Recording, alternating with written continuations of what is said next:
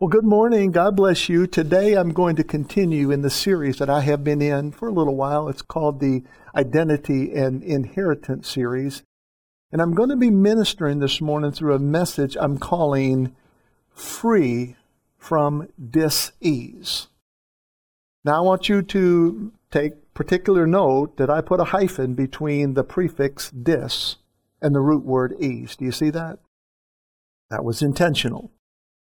What I want us to see through the message today is this. Our goal is really not to get everybody to think exactly like us. I mean, that's not my goal in life. I want to get you to think like Jesus thinks. I want to get you to think like the new covenant expresses itself. Our goal in life really should be rooted in the loving kindness to help others become free from dis ease. Our English word disease originated in the Old French language around the 15th century. What does the word disease mean? Let's look first of all at the second part, the root word of disease. It is the word ease. The first definition for the word ease is the state of being comfortable.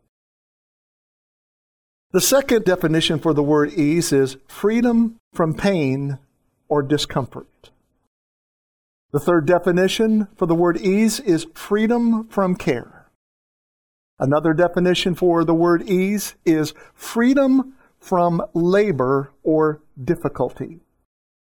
Yet another definition for the word ease is freedom from embarrassment or constraint. Constraint means limitations. Ease means you are free from limitations. Another definition for the word ease is free from obligation. When I think of obligation, I think of pressure. And we should not be under this pressure to perform for any reason, whether it's before the Father or before one another. We just flow, okay? And the last definition I have for the word ease is effortless. Now, I want you to take a good look at all those definitions. I didn't make them up, they come right out of the dictionary. Think about it for a second. Imagine a life of just always being comfortable. Climate control. Never too hot, never too cold. No pain whatsoever in your body, no discomfort whatsoever. You don't have a care in the world. There's nothing going on that would trouble you. You're not toiling, you're not laboring, you're not going through difficult things. Imagine never getting red faced in life, never getting embarrassed. I've been embarrassed so many times in my life. My face has turned bright red so many times in my life. How about you? But imagine a life never getting embarrassed. One thing I tell you, one thing I've never been embarrassed about is to stand in front of somebody and tell them that Jesus loves them and tell them about the power of Jesus. I don't care what you think, my face won't turn red. If it turns red, it's turning red just out of passion. Imagine a life where you're not constrained, you're not limited by laws and rules and regulations and stipulations. Imagine a life that you find relief from, again, the obligation, the pressures of life. Imagine a life that is just effortless. That's a pretty good life, isn't it? But you forgot. See, I put a dis in front of east. This is not quite reality, is it? But it can be, in a sense, from our spirit when we allow our spirit man to communicate. Let him work out everything into our soul and into our bodies. The scriptures say, The joy of the Lord is my strength. But when you're feeling weak, the joy of the Lord is my strength. Now, let's deal with that prefix dis. The first definition for the prefix dis, it means the opposite of. The next definition is deprived of. The next definition is excluded from, dis. The next definition is the absence of. And the final definition for that prefix dis is not finished. Oh, but we are a finished work people. We are. Therefore, when the prefix dis is placed in front of any root word, it means the opposite of the root word. Disassembled means not assembled. Disorganized, what does it mean? it means not organized, doesn't it? Dissatisfied, what does that mean? It means you're not satisfied. Do you see how dis changes? It's the opposite of, it's excluded from.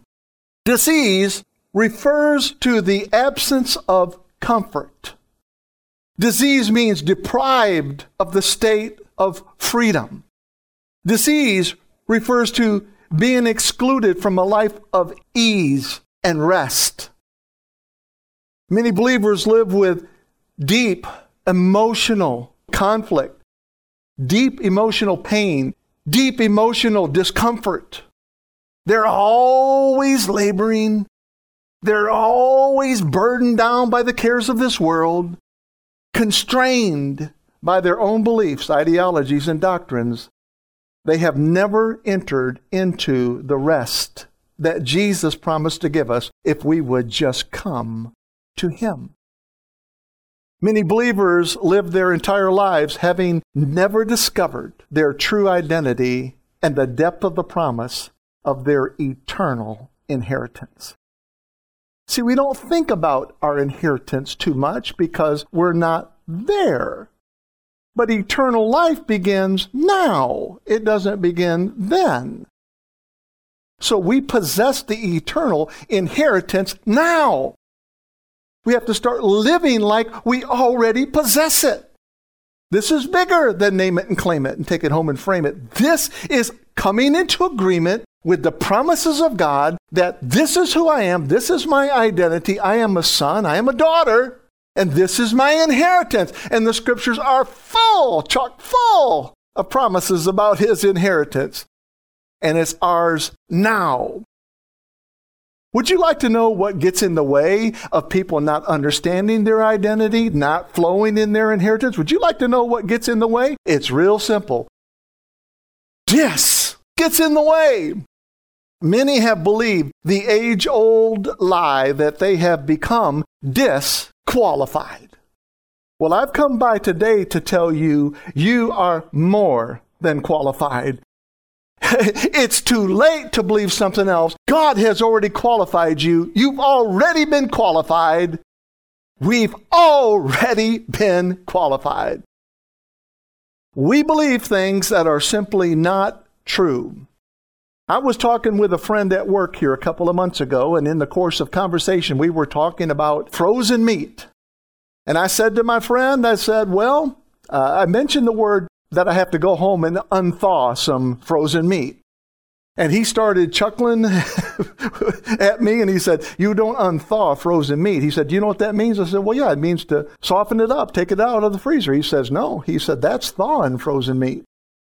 I think I got red faced that day feel like I got a little embarrassed because here I am, a man in my 60s, and I'm saying you unthaw frozen meat before you cook it. No, you thaw it. To unthaw something means to freeze it. But then I began to think, how in the world can I be in my 60s and never have known that? Well, I'll tell you how that happened because I came up in the home with a daddy with a second grade education. And undoubtedly, my daddy is who I learned it from because I can almost hear him say, Son, go, go and thaw that meat, go and thaw that chicken, right? And so we pick up things and we believe things that are simply not the truth. It's crazy, isn't it? When my friend said that to me, I had to challenge myself to think differently about how I say that. Now, I can just say, well, that's the way I've always said it. That's the way it's always going to be. Well, that's an attitude, right? That's a dis, if you will. In other words, what you're doing is you're disregarding what your friend has to say, even though he's speaking truth. When I came into the understanding, the awareness of grace, the Holy Spirit, He began to challenge me to listen to what I was saying. Not condemn me, challenge me. Listen to what you're saying, son. And then I want you to think differently. Okay? Now, I understand that altering our default thinking because we all have default thinking. Our minds just automatically default to certain answers, certain responses. I understand that default thinking and the muscle memory on your tongue. Your tongue has muscle memory. There's no way I could think fast enough to be chaining all these words together, but my tongue has muscle memory and my brain just communicates to it and it just knows exactly where to go. But there's no way for us to alter our default thinking or our tongue's muscle memory without intentionally allowing the Holy Spirit to change the way we first believe. And when He changes what we believe, it will come out of your mouth. Out of the mouth comes the abundance of the heart. So I don't look at life in terms of breaking bad habits or old habits. I look at life in terms of putting new habits in place. Because if we set out just our mission is to break old habits, bad habits, it isn't going to work, folks. Something has to replace it. And that's what grace has done in my heart. It replaced what was there. It's a slow drip. It's a gradual thing. You don't even realize it. In the same manner, as new creations in Christ, we need to move away from the law that forbids sinning. Okay? I know that doesn't sound right when you first hear it. But if you put your emphasis on I'm not going to sin. I'm not going to sin. I'm not going to sin. You're going to sin all the more. You've got to move away from the law that forbids sinning and you turn to grace. There's your new habit, turning to grace. The one that teaches us to say no to ungodliness and worldly passions and to live self controlled, upright lives in this world as we wait for the glorious appearing of our Lord and Savior Jesus Christ. We don't put the emphasis on getting rid of old ways of thinking. Rather, we flood our minds with graces and truths. Friends, we have been qualified, and to those who have been qualified, they can never become disqualified or unqualified. We find these words in John chapter 1 verses 9 through 12. It says this The true light that gives light to everyone was coming into the world. He was in the world, and though the world was made through him, the world did not recognize him. He came to that which was his own, but his own did not receive him. Now, I've got a question for you. Why did Jesus come into the world? Think about that. Why did Jesus come into the world?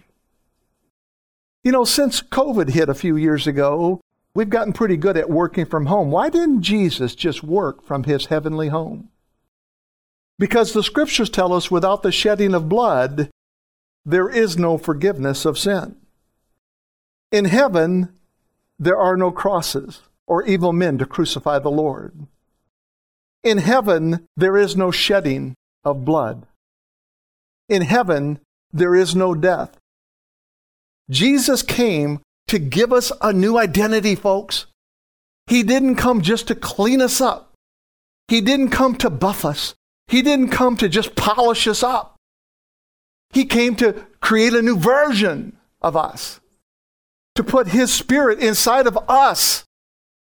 Jesus came to give us a new identity and a promised eternal inheritance an identity and inheritance that is free from embarrassment and constraint, an identity and inheritance that is free from cares and toiling and frustrations and obligations. Jesus came to give us an effortless salvation. I love that. So many people are fighting with their salvation. They almost see it as an enemy at times. But Jesus came to give us an effortless salvation. Jesus, the true light, came to dispel our darkness. He came to take away our sins. Jesus came to right every single wrong.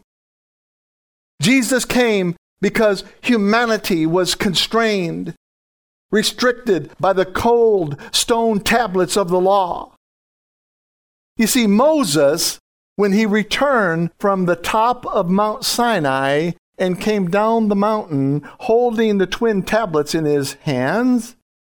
He came upon the Israelites. They had fashioned a golden calf and they were dancing. They were partying in the streets, if you will. And Moses got so ticked off, he threw the stone cold tablets down and shattered them into pieces at the foot of the mountain. This was merely a type and shadow that man was always going to be a breaker of the law. He was never going to be able to keep the law. Jesus, the true shepherd, Jesus, the true vine, Jesus, the true light, came into the world to set humanity free from what? He came to set humanity free from disease. We don't have to forge our own golden calves. We idolize but one, and his name is Jesus. The true light that gives light to everyone was coming into the world. He was in the world, and though the world was made through him, the world did not receive him. He came to that which was his own, but his own did not receive him. Then it says, Yet to all, listen to these words, folks, so simple, so plain. Yet to all who did receive Jesus, to those who believed, that's all, that's all, believed in his name, he gave the right to become children of God. That's one of my favorite scriptures right there.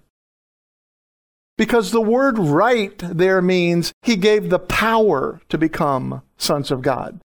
It means he gave the ability. It's the word exousia in the Greek. He gave the ability. He gave the privilege to become sons of God. He gave the qualification to become sons of God, even unto them which believe on his name.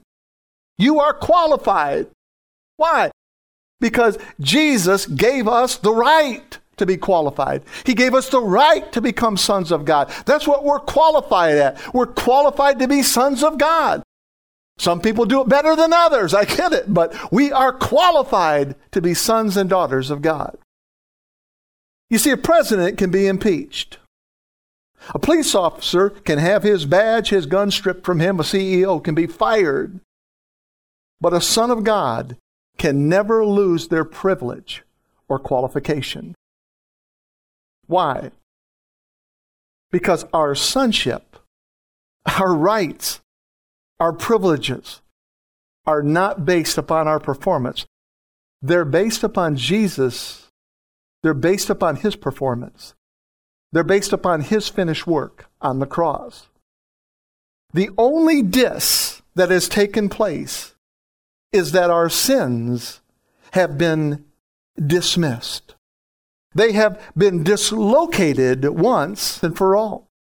They have been separated from us, the scriptures say, as far as the east is from the west. And the prophet Micah declared that God has cast our sins into the depths of the sea. I love that. What a beautiful picture. Micah would write that. He said, God has cast your sins and these were people that were in sin up to their eyeballs, but God's a covenant keeping God. And he said, God has cast your sins into the depths of the sea. There are those that have believed the doctrine, the myth, the philosophy that their salvation disappeared when they went on a sinning binge. but don't you believe it, friends? It's a lie. It's a lie. In Titus chapter 2, verse 11, we find these words. I love this scripture too, one of my favorites. For the grace of God that brings salvation has appeared to all men. Grace appeared. Grace did not disappear. Let's rid ourselves of the dis. When a believer is assailed by the dumpster of sinful words and thoughts and actions, grace appears, not disappears. That's what we need the most in a given situation like that. In fact, in those times, grace appears all the more. Why does grace appear to us when we're in the dumpster? The dumpster of life? To remind us, first of all, that we are righteous. To remind us that we have the ability and the privilege and the power and the qualifications to be sons of God. Grace appears to remind us that even in the dumpster, we are a sweet smelling savor in the nostrils of our Father. Isn't that awesome? Dumpsters aren't pretty, but God says, You're a sweet smelling savor to me. You're a perfume. You're like the rose of Sharon. You're like the lily of the valley. That's how I see you. What an incredible God. We think too small. He's a big God. He's an awesome God. In Romans chapter 5, verses 20 and 21, we find these words The law was brought in so that the trespass might increase. I have to stop here for a moment. In Genesis, they were in sin up to their eyeballs. Remember Sodom and Gomorrah? That's Genesis. Tower of Babel? That's Genesis. All that fighting, killing, looting, everything? That's Genesis. This is before the law. And so you've got all this evil running rampant up on the earth. And now we move into the new covenant, and the greatest apostle of all time, other than Jesus, is the apostle Paul. And he's writing here, he says, the law was brought in so that the trespass might increase. Well, I don't want the trespass to increase. I don't want sin to increase. Increase in what capacity? Increase in the unbeliever's awareness for God's grace. That's the purpose of the law, is to show you you are a failure. It offers no mercy. It offers no salvation. The law has one purpose, and that's to show you that you're a failure. That is for the unbeliever. But as you come into a relationship with Christ, the law no longer has a voice in your heart. So that's what he's talking about here. The law was brought in so that trespass might increase because if you don't realize you're doing wrong, well, then you're just going to keep doing it. The law has some restraining power. If there were no laws in the land, just natural laws, I don't think anybody here would be alive. Somebody would have got us going through a stoplight. But we have laws, right? But then it says, but where sin increased. Now, come on, folks, let's slow down here a second. But where sin increased, Look at these words. Grace increased all the more. I know you've read this before, you've heard it preached before. Don't forget this though. Where sin increased, grace increased all the more. Grace didn't run the opposite direction saying there's too much sin. Grace increased all the more so that just as sin reigned in death, so also grace might reign through righteousness, look at these words, to bring eternal life through Jesus Christ our Lord. We've got something to behold. We've got a treasure on the inside of us. Beautiful. This is the gospel. And when the believer enters into a correct understanding of the gospel of grace, sin will actually decrease. Sin will not have a hold on you. But the key is to enter into the gospel of grace. Enter into that understanding, a correct understanding. How? How can it do that? Because grace is ever increasing. That's what it said there. It's always increasing. For many years, I have attempted to articulate. I have always tried to find the silver bullet, if you will, the magic answer, if you will, I have been trying to put a sensible, a non religious finger on the reason I care so much about the importance of a correct understanding of the gospel of grace. Why do I care about that? Not only for me, but for others as well. If an eternity with God is based upon a sole decision, that is, putting our faith in Jesus Christ, and it is, then why fuss with anything else? Why mess with anything else? Why try to pull anybody else out of the dumpster? Why do I care?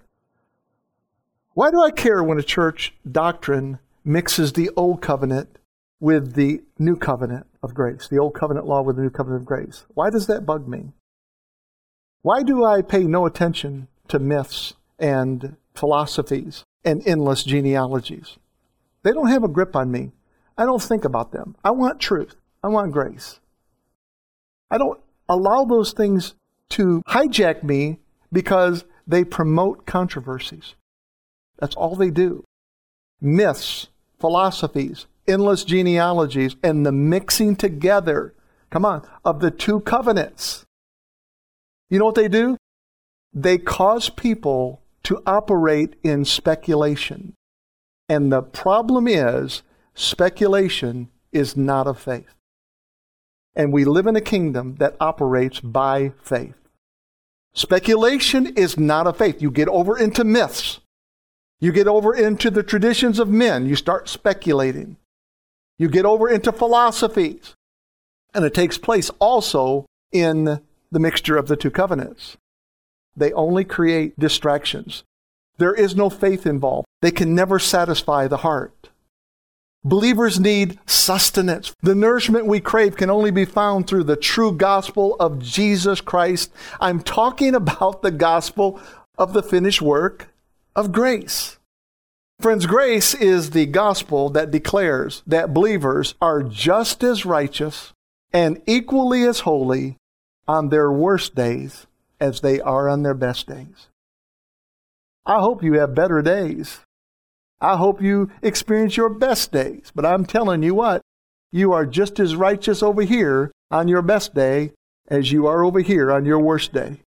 Why? Because it's not based upon you. We're just as righteous. I'm talking about the gospel that is not weakened by the believer's performance. The gospel that reminds us that we are forever sons with heavenly privileges. The gospel that gets rid of all the disses. I'm talking about the gospel that came through one man, Jesus Christ. The gospel that, when understood correctly, you know what it does? It fully satisfies and it sets every heart at ease. You say, Pastor Mark, if the gospel is not weakened by the believer's performance, then why does sinning matter? People inevitably ask me that question. Then why not just go ahead and sin? Because the believer is weakened. The person, the man, is weakened. Not in their spirit, but in their soul, in their body. They've weakened also in their identity, the way they see themselves the way that they can believe for God's promises. That's what it does to you. It tears you up in those areas. Doesn't do a thing to your spirit, man. Remember, you're just as righteous, just as holy on your worst day as you are on your best day. People begin to question, who am I? Sometimes you feel like you don't fit in. You feel like a little ugly duckling. In the midst of sin, the believer discovers that they are not made from sin, they're not made for sin, and they're not made to sin we are made the righteousness of God in Him. That's our nature. That's our identity. How many of you are familiar with the fictional comic book character Superman? You ever heard of him? He's been around a long time, hasn't he? He's been around longer than I have, in fact. As you recall, Superman was weakened when he was exposed to the substance kryptonite. The same thing happens when we build our Christian experience upon myths, philosophies, endless genealogies, and the mixing together of the two covenants. You see, with God's super attached to our man, we discover that we were not made for kryptonite myths, philosophies, the traditions of men, golden calves dancing in the darkness, and the mixing together of the old and new covenants. These nonsensical ideologies will only introduce us to fictional heroes, and these substitute heroes actually weaken our ability to walk in faith, hope, and love. Friends, Jesus is our only hero. The reason it bothers me when the teachings of the Old Covenant are taught to apply as New Covenant disciplines to maintain one's salvation is because there are other eyes watching. There are other ears listening. And there are other voices willing to repeat nonsensical things like unthawing meat. Millions of people have not come into the faith simply because believers have not modeled their new creation lives in a way that has appealed to the lost. It's not the only reason, but it is one of the reasons. As a result, they continue to worship their golden calves as they dance and party throughout the darkness of night. they never encounter the true light that has come into the world to give light to everyone. They never come to know a life that is free from disease. Believers need to understand their true identity. This is where power exists, friends. This is where passion exists. This is where love is poured out. This is where you operate effortlessly when you understand your true identity in Christ. You see, the blind will always lead the blind into the ditches of disgrace. What does that prefix dis mean again? It means deprived of. It means excluded from. It means the absence of. A man that is taught to follow the law of Moses in order to be righteous will fall into the ditch of disgrace. That's what it means to fall from grace. Falling from grace, again, is not losing your salvation. It means you have fallen away from the new covenant teaching. You and I, as finished work ministers, can exercise the ability, the power, and the privilege to lead the blind. Now, when I say the blind, I'm talking about both believer and unbeliever. And when I say blind, I'm talking about in their ability to recognize graces and truths. We can lead them into an identity and an inheritance that is absolutely free from disgrace, free from disqualification, and free from dis-ease. Did you know that over the years there have been many people who have plunged to their deaths because they thought they were Superman? You see, uh, hallucinatory drugs had altered their minds with a false identity. They literally felt like they had a cape on their back. They felt like they could flap their wings. In the same manner, the mixture of law and grace is a hallucinatory doctrine and a psychedelic drug. Now, when those words fell into my heart the other day, I thought, wow, is it really that deep? Is it really that strong? It's a psychedelic drug, folks, because it puts you in the driver's seat. You're the one performing, you're the one maintaining your salvation. It will make you think and believe things that are simply not true. The mixing together of the two covenants alters the believer's perception of who they truly are in Christ Jesus. And in that state of mind, they can never be totally free from dis ease. The absence of rest, the absence of effortlessness. Every person's physical heart belongs to them, and it belongs to them alone. If you needed a piece of my heart for your heart, I would say, I'm sorry, I don't have any spare pieces. I need every part of my heart for me. A heart can only be shared in death. And that's why Jesus died on the cross to share his heart in death. Living, he loved me. Dying, he saved me. Buried, he carried my sins far away. Rising, he justified freely forever. Do you see that? Do you see why he came for us? Friend, in death, Jesus would become the greatest heart donor in all of history. What a beautiful name it is. What a wonderful name it is. What a powerful name it is. The name of Jesus. No other person can care for your heart, yet heart surgeons are caretakers of diseased hearts. Their occupation is to fix broken, diseased, and arrhythmic hearts. Therefore, as ministers of the gospel, as shepherds of the flock, as believers even, shouldn't we equally care about the condition of someone's emotional or even the lost person's spiritual heart? Yes. Jesus cared. His disciples cared. The Apostle Paul, he cared. In fact, they cared so much that they all lost their lives, gave up their beating hearts because they cared and because they loved. Shouldn't we care?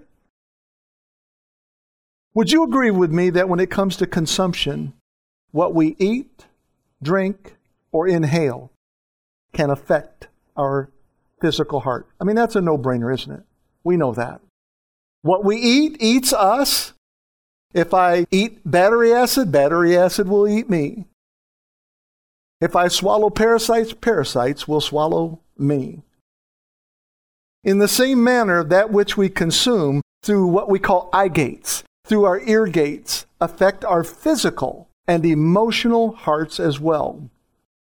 For that reason, the Apostle Paul left his protege and beloved son in the faith, Timothy, in Ephesus for the purpose of heart disease awareness, heart disease prevention, and heart disease cure. That's why Paul left him there. The Apostle Paul charged Timothy to oppose the false teachers of Ephesus, not expose, but oppose. See, our job is not to expose wrong doctrine. Our job is to oppose. What exactly was the false doctrine? What was the false teacher's message in Ephesus? What were they teaching? Myths? Deceptive philosophies? Endless genealogies? The traditions of men? And the mixture of the two covenants. That was their message. And the Apostle Paul said, Oh, no, no! This ain't going to do, Timothy. You can't go anywhere with that stuff. You latch on to heroes that are not really heroes at all. The false teachers were great at misrepresenting even the law. Why did the Apostle Paul charge Timothy to oppose these teachers? Because he cared, because he loved, and because he knew these false teachers' rhetoric would put a veil over the Ephesians' identities and promote dis-ease. In other words, promote emotional discomfort. I'm not trying to brag, but I'm telling you, it's very rare for me to walk in emotional discomfort. I found out who I was in Christ. I found that I have the ability in my sonship, the privilege, the qualification, the power and you have exactly what I have. We're the same. So we need to awaken to that reality that I am righteous, I am holy, I'm pure, I'm perfect, I'm finished. The Apostle Paul left Timothy in Ephesus because he didn't want his new converts to experience heart disease. You say, wait a minute now, Mark, wait a minute now. I thought that as new creations in Christ, we were given new hearts. Yes, we have new hearts. Our spiritual hearts cannot become sick or infected, but our soulish hearts can become broken, troubled, sickly, and infected with ideologies that inhibit believers from what? From walking in faith, walking in hope, walking in love. Our soulish hearts become free from disease simply as we trust in Jesus Christ alone for our salvation and perfection. It's more than just a, I signed up today. No, it's bigger than that, folks. Salvation is not, I've enrolled in something, I've signed up for something. But with that came all the perfection that God can give me. In my spirit, that is in my soul, in my mind, my will, my emotions, my body, all of that has to be worked out. That's why they say when you go to the gym, you work out, right? You work out your salvation from your spirit into your soul. You do. In Colossians chapter 2, verses 6 through 15, we find these words. So then, just as you received Christ Jesus as Lord, continue to live your lives in Him. How did you receive Christ Jesus as Lord? Come on by grace through faith.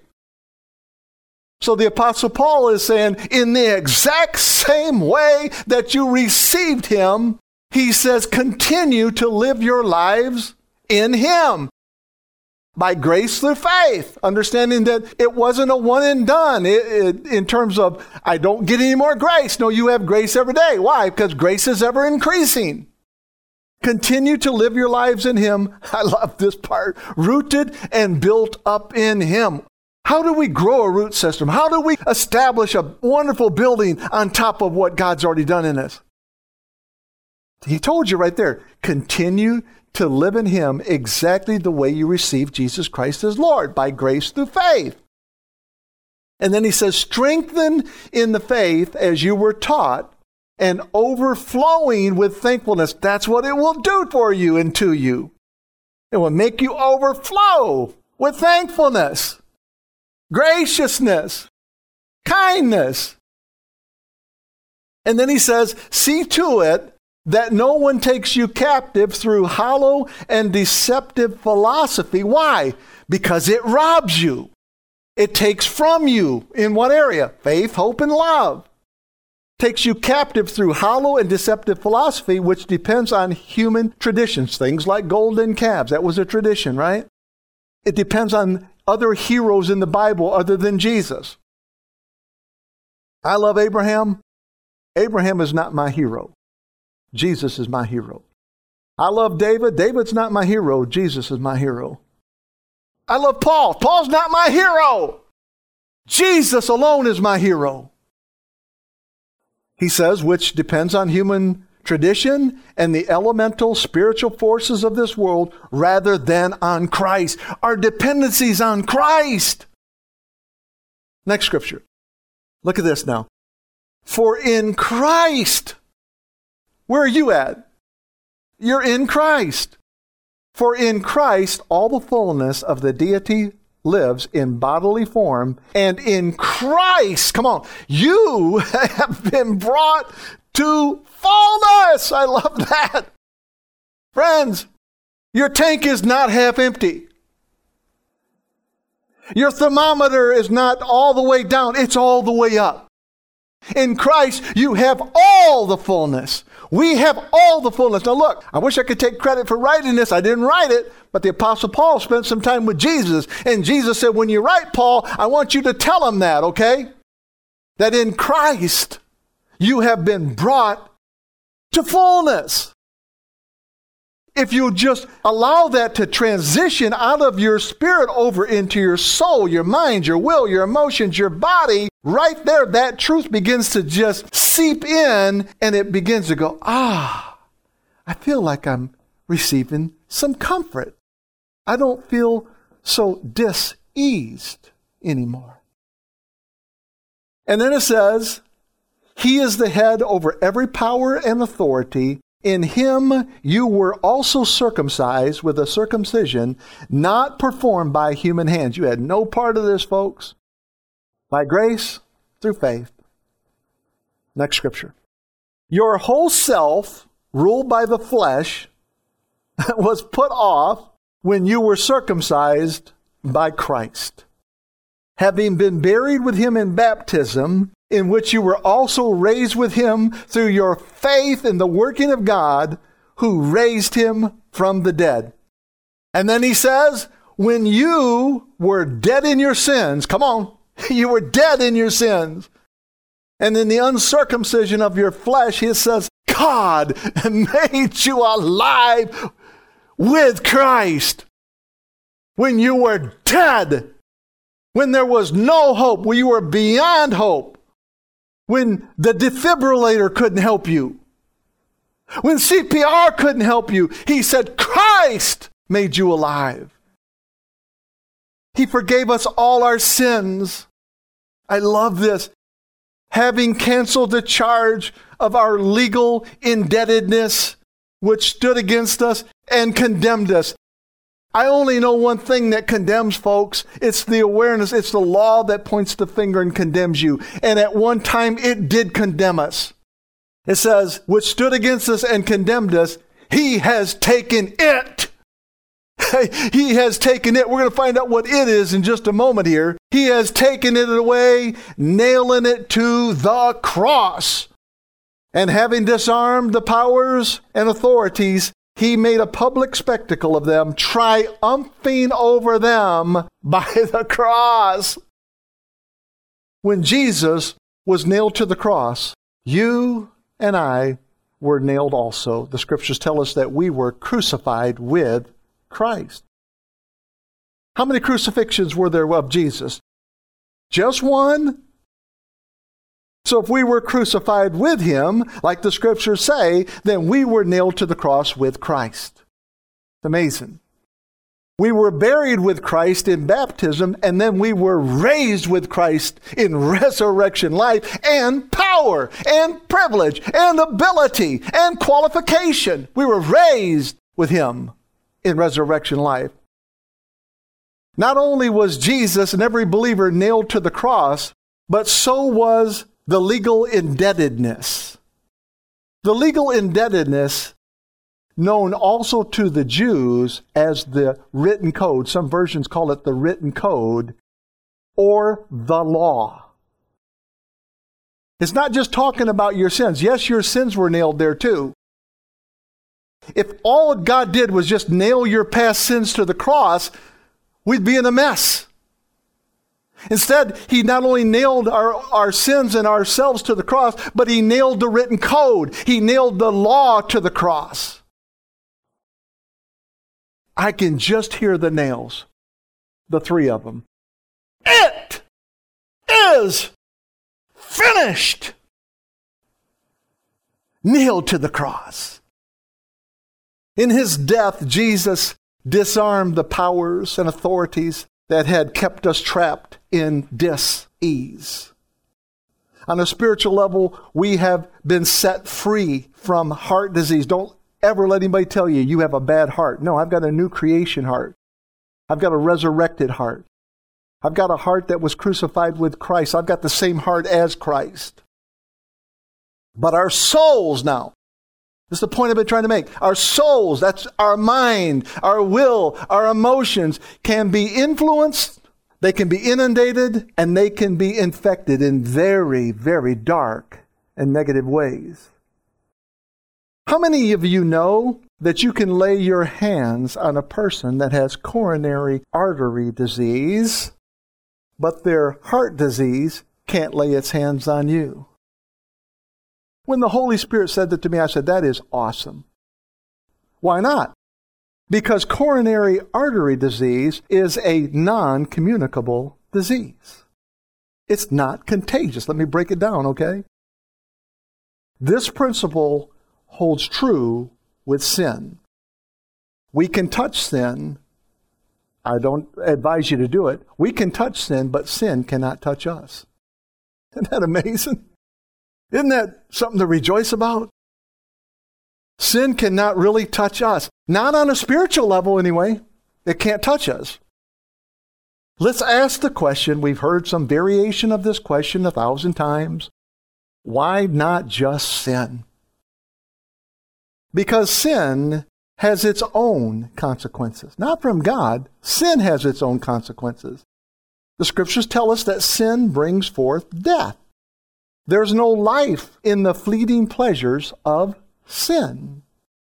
We can never be free from dis-ease while playing in the sandbox of sin. You can't play in the sandbox of sin and just go, oh, I just feel so comfortable today. Sun is just warming me like crazy. Nice little cool, gentle breeze. I'm just so comfortable. My body is just cooperating. No, you can't play in the sandbox of sin and be free from disease. Even though sin is non communicable to our spirit man and cannot be counted against us, because we know that God said He will not count our sins against us, sin fleeces us of faith, hope, and love. Sin will cause us to become ungracious, unthankful, unloving, and unkind. How about not sinning because of love? Isn't that a better idea? How about not sinning because you love? Love is the restraining power, not the law. Love is what restrains us. God's grace, the same grace that we were saved by, that's what restrains us. The law provokes man to commit sin. But as believers, we are no longer under the law. We are free from the law. We are dead to the law. And Christ is the end of the law for all of those who believe. He's the end of the law for those who have put their trust in Him. Therefore, neither the law nor sin have any communicable power or privilege or ability over our new hearts in Christ Jesus. When Jesus triumphed over the enemies, death, hell, the grave, the power of sin and darkness, we were disfellowshipped from sin and its power. Isn't that an amazing thought? We were kicked out. We were disfellowshipped. We were asked to leave. In Romans chapter 6, verses 1 through 7, we find these words What shall we say then? Shall we go on sinning so that grace may increase? By no means. We are those who have died. Come on. We have died to sin. I'm telling you, Romans chapters 4, 5, 6, 7, and 8 will just set you so free. We have died to sin. How can we live it any longer? Or don't you know that all of us who were baptized into Christ Jesus were baptized into his death? We were therefore buried with him through baptism into death, in order that just as Christ was raised from the dead through the glory of the Father, we too may live a new life. For if we have been united with him in a death like his, we will certainly also be united with him in a resurrection like his. Come on glorious resurrection. No detours. Nobody gets lost on the way from earth to heaven. For we know that our old self was crucified with him so that the body ruled by sin might be done away with, that we should no longer be slaves to sin, because anyone who has died has been set free. Come on. Set free from sin. In other words, set free from the power, the influence, the ability, the hold that it has on you. It's not communicable anymore. We've been set free from sin. When Jesus triumphed over the cross, over the grave, we were set free. I want to draw your attention to that last part of the verse I just read. It says, because anyone who has died has been set free from sin. Now we know that the Apostle Paul is not talking about Jesus here. How do we know? Because Jesus had no sin. The anyone in this scripture is referring to you and me, us and we. That's us. It's talking about any man, any woman, any boy, any girl that has put their trust in Jesus Christ has been set free from sin.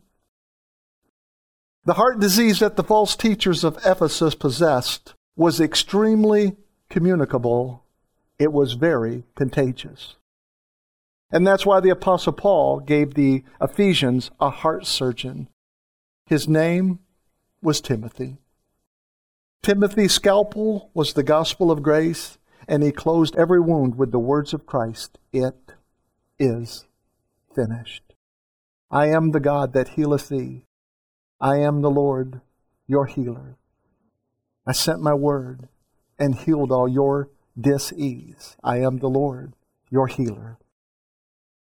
Timothy's doctrine wasn't built upon myths and philosophies and the traditions of men, endless genealogies, or the mixture of the Old and New Covenant. None of that existed with Timothy.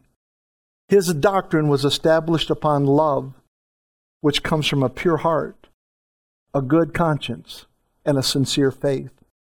Timothy knew that even though the Gentile Ephesians were not under the commands of the Jewish laws, they were nonetheless living in a culture that was full of disses regarding their newfound freedoms in Christ Jesus. They needed a heart surgeon, a medic for the soul, if you will. They needed encouragement and instruction to better understand what it meant to live out their new identity in Christ. How do you do it? How do you communicate it, Timothy? By telling them just the way you receive Christ, live your life in that manner by grace through faith. Beautiful. They needed the instruction, and that's why Timothy was there. They needed a revelation that Jesus Christ was and is and will always be all that is needed in order to live free from dis-ease. My final scriptures. 1 Timothy chapter 1 verses 1 through 7. Look at these words. Paul, an apostle of Christ Jesus, by the command of God our Savior and of Christ Jesus our hope To Timothy, my true son in the faith, grace, mercy, and peace from God the Father and Christ Jesus our Lord. He said, As I urged you when I went to Macedonia, stay there in Ephesus so that you may command certain people not to teach false doctrines any longer or to devote themselves to myths and endless genealogies. Now I've got a question that is surfacing in my heart. What is a false doctrine? The Apostle Paul is writing his last letters from prison, and he's writing them to his beloved son in the faith, Timothy. And of all the things he could do, he's saying, Timothy, this is what's on my heart. Command certain false teachers to stop preaching, stop teaching that false doctrine. So the question becomes what is false doctrine? A doctrine that is void of Jesus is a false doctrine. A doctrine without a crucified Jesus is a false doctrine.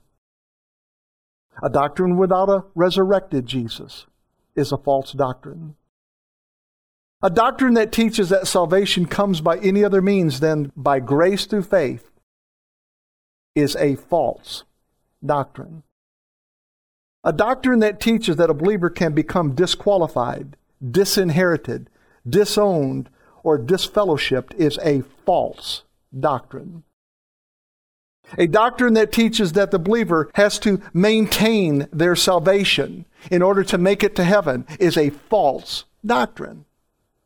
And a doctrine that mixes the old covenant law with the new covenant of grace is nothing more and it is nothing less than a false doctrine. Why am I preaching about this?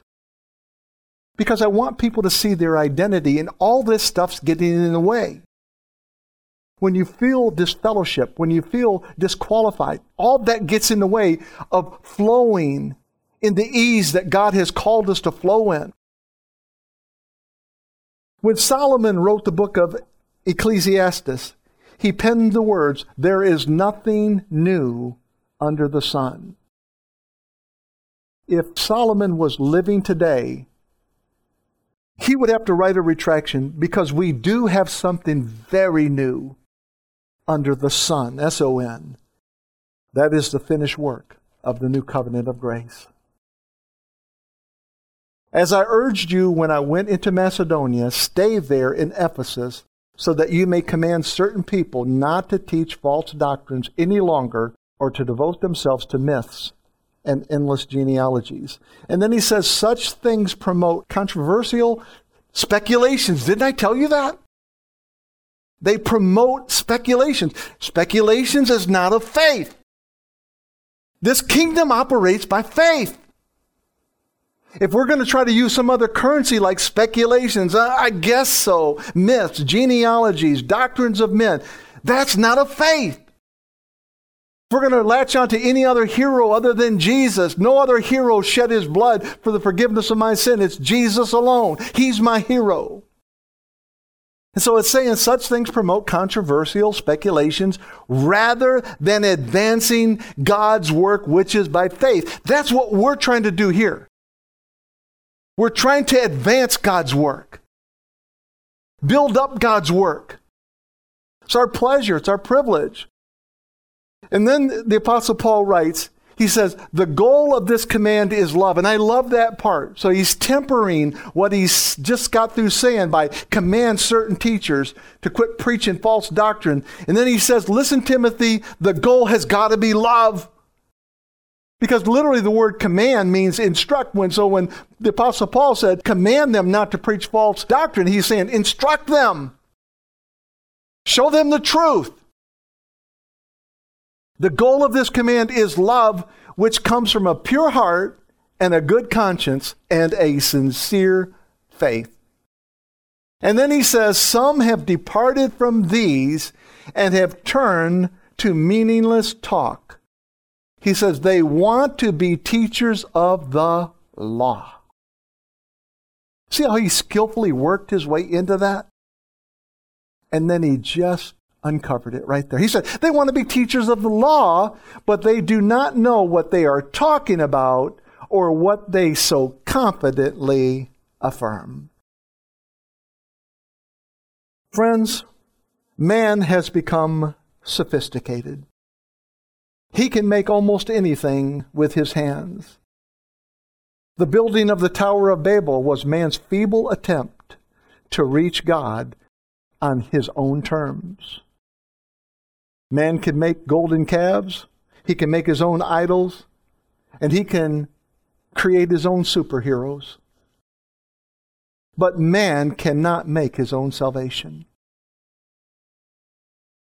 The human body cannot make vitamin C, cannot make vitamin D, cannot make iron, and cannot make iodine.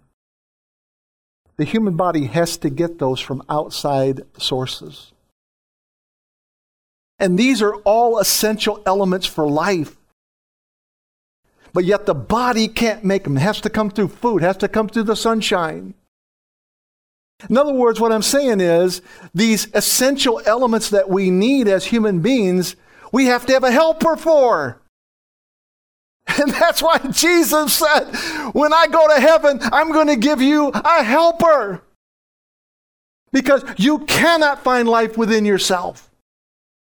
You'll only find it through what I supply. You need an outer source. And so it is with righteousness. Man cannot make a righteousness that contains life or is free from disease. We need a helper, an outer source. And that outer source is the greatest hero and the greatest heart surgeon of all time. His name is Jesus Christ. He is the one who calms every storm. He is the one who speaks peace, be still. He is the one who says, Let not your hearts be troubled, neither let them be afraid. He is the one who sets us free from disease. Friends, the wonderful truths that reach out to us from the message today are these. The word disease is made from the prefix dis and the root word ease. Brought together, it is disease. It's the absence of effortlessness and the deprivation of rest. Disease speaks of the exclusion of comfort. Many believers have found themselves trapped in the cares of this world. They are constrained, restricted by their beliefs, doctrines, and ideologies of a mixture gospel. I'm talking about a gospel that is really no gospel at all. Jesus said, Come unto me, all ye that labor and are heavy laden, and I will give you rest.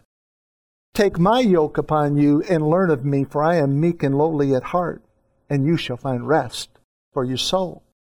For my yoke is easy and my burden is light. Many believers have never discovered their true identity, and this pains my heart. The identity that comes from the true light. It is in Christ that we find life, and the life we find in Christ is the light of men. It is in Christ that we receive the promise of an eternal inheritance. No one is disqualified, disfellowshipped, disgraced, or disinherited. In Christ, there is only discovery. He pulls back the cover, He pulls back the veil, He pulls back your eyes so that you can see. In Christ, there is only discovery.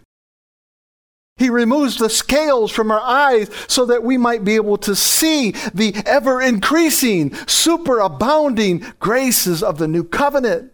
And as we gaze through the lenses of the new covenant of grace, we discover God's riches at Christ's expense. In Christ, we discover a cornucopia of faith, hope, and love. In Christ, come on, there are no myths. In Christ, there are no philosophies.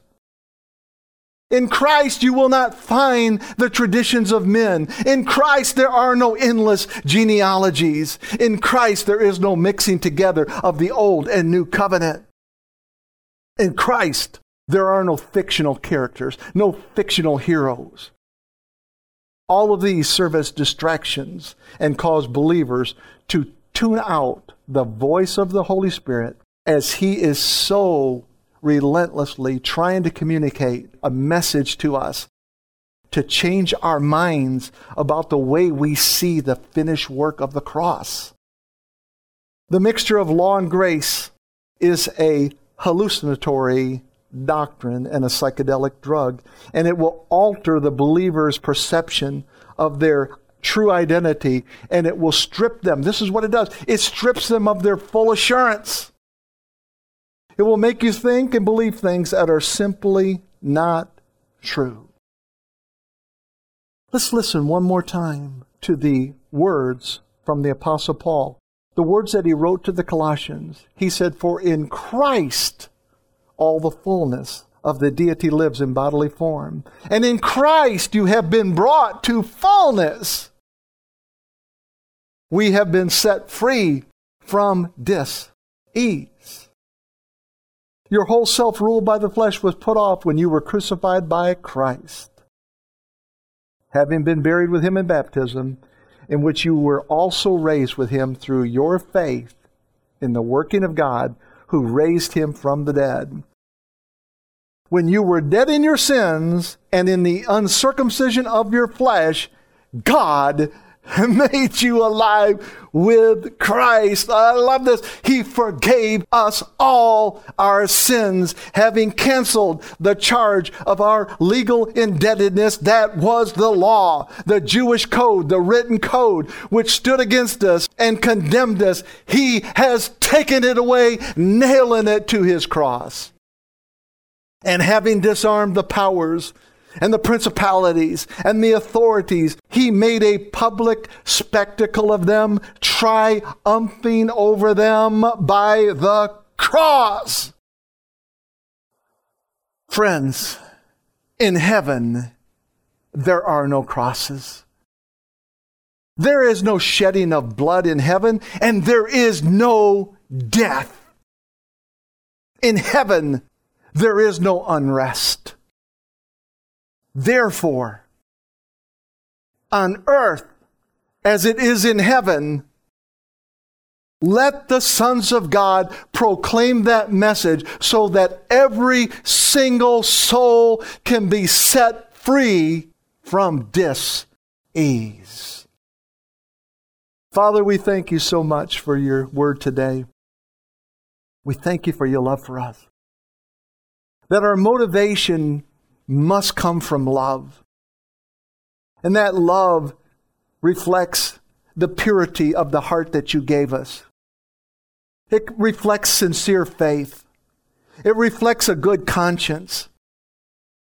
And so, Father, I thank you that all of those wonderful things are swirling on the inside of me, ready to be released in a moment's notice, just ready to go. Father, you said that we are to always be prepared to give an answer to those that have asked us of the hope that we have in Jesus Christ. Well, I've come by today to remind us the hope and the faith and the love that we have comes through this new covenant of grace. And it's amplified. Our sin is small, our God is big. And so thank you, Father, that sin is non communicable it cannot attach itself to our spirit man. Our spirit man is 100% pure and holy and righteous on our worst days as he is on our best days. Let that rise in our hearts, Father, as we proclaim this message to people that they can be free in their emotional realm. They can be free in their soulish realm. They can be free in their mind, in their will to operate exactly the way they came into the relationship with Christ by grace through faith. In Jesus' name, amen.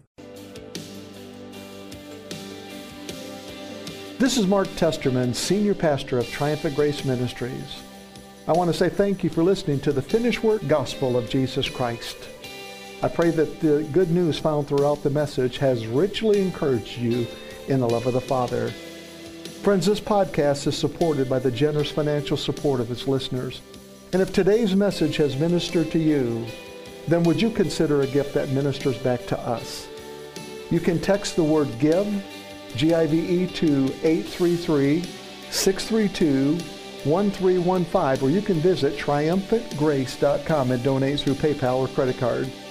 The cornerstone scripture for Triumphant Grace Ministries is found in Hebrews chapter 10 and verse 14. For by one sacrifice he has made perfect forever those who are being made holy. Great grace, such grace, triumphant grace to you. God bless you.